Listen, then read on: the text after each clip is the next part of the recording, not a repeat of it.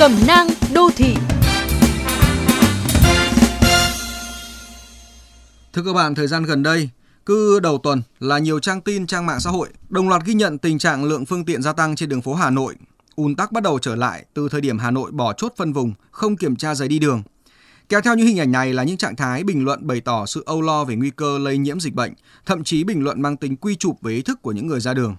Khoa học đã chứng minh, một di chuyển trên đường nếu tuân thủ giãn cách, đeo khẩu trang, vệ sinh khử khuẩn là một chuyến đi an toàn. Chưa kể người di chuyển đó có thể đã có kháng thể, đã nhiễm bệnh nhưng khỏi rồi hoặc đã tiêm vaccine. Khi tới các điểm dừng, họ tuân thủ nguyên tắc 5K, không tiếp xúc gần với ai thì không có khả năng lây nhiễm dịch bệnh cho bản thân hoặc người khác.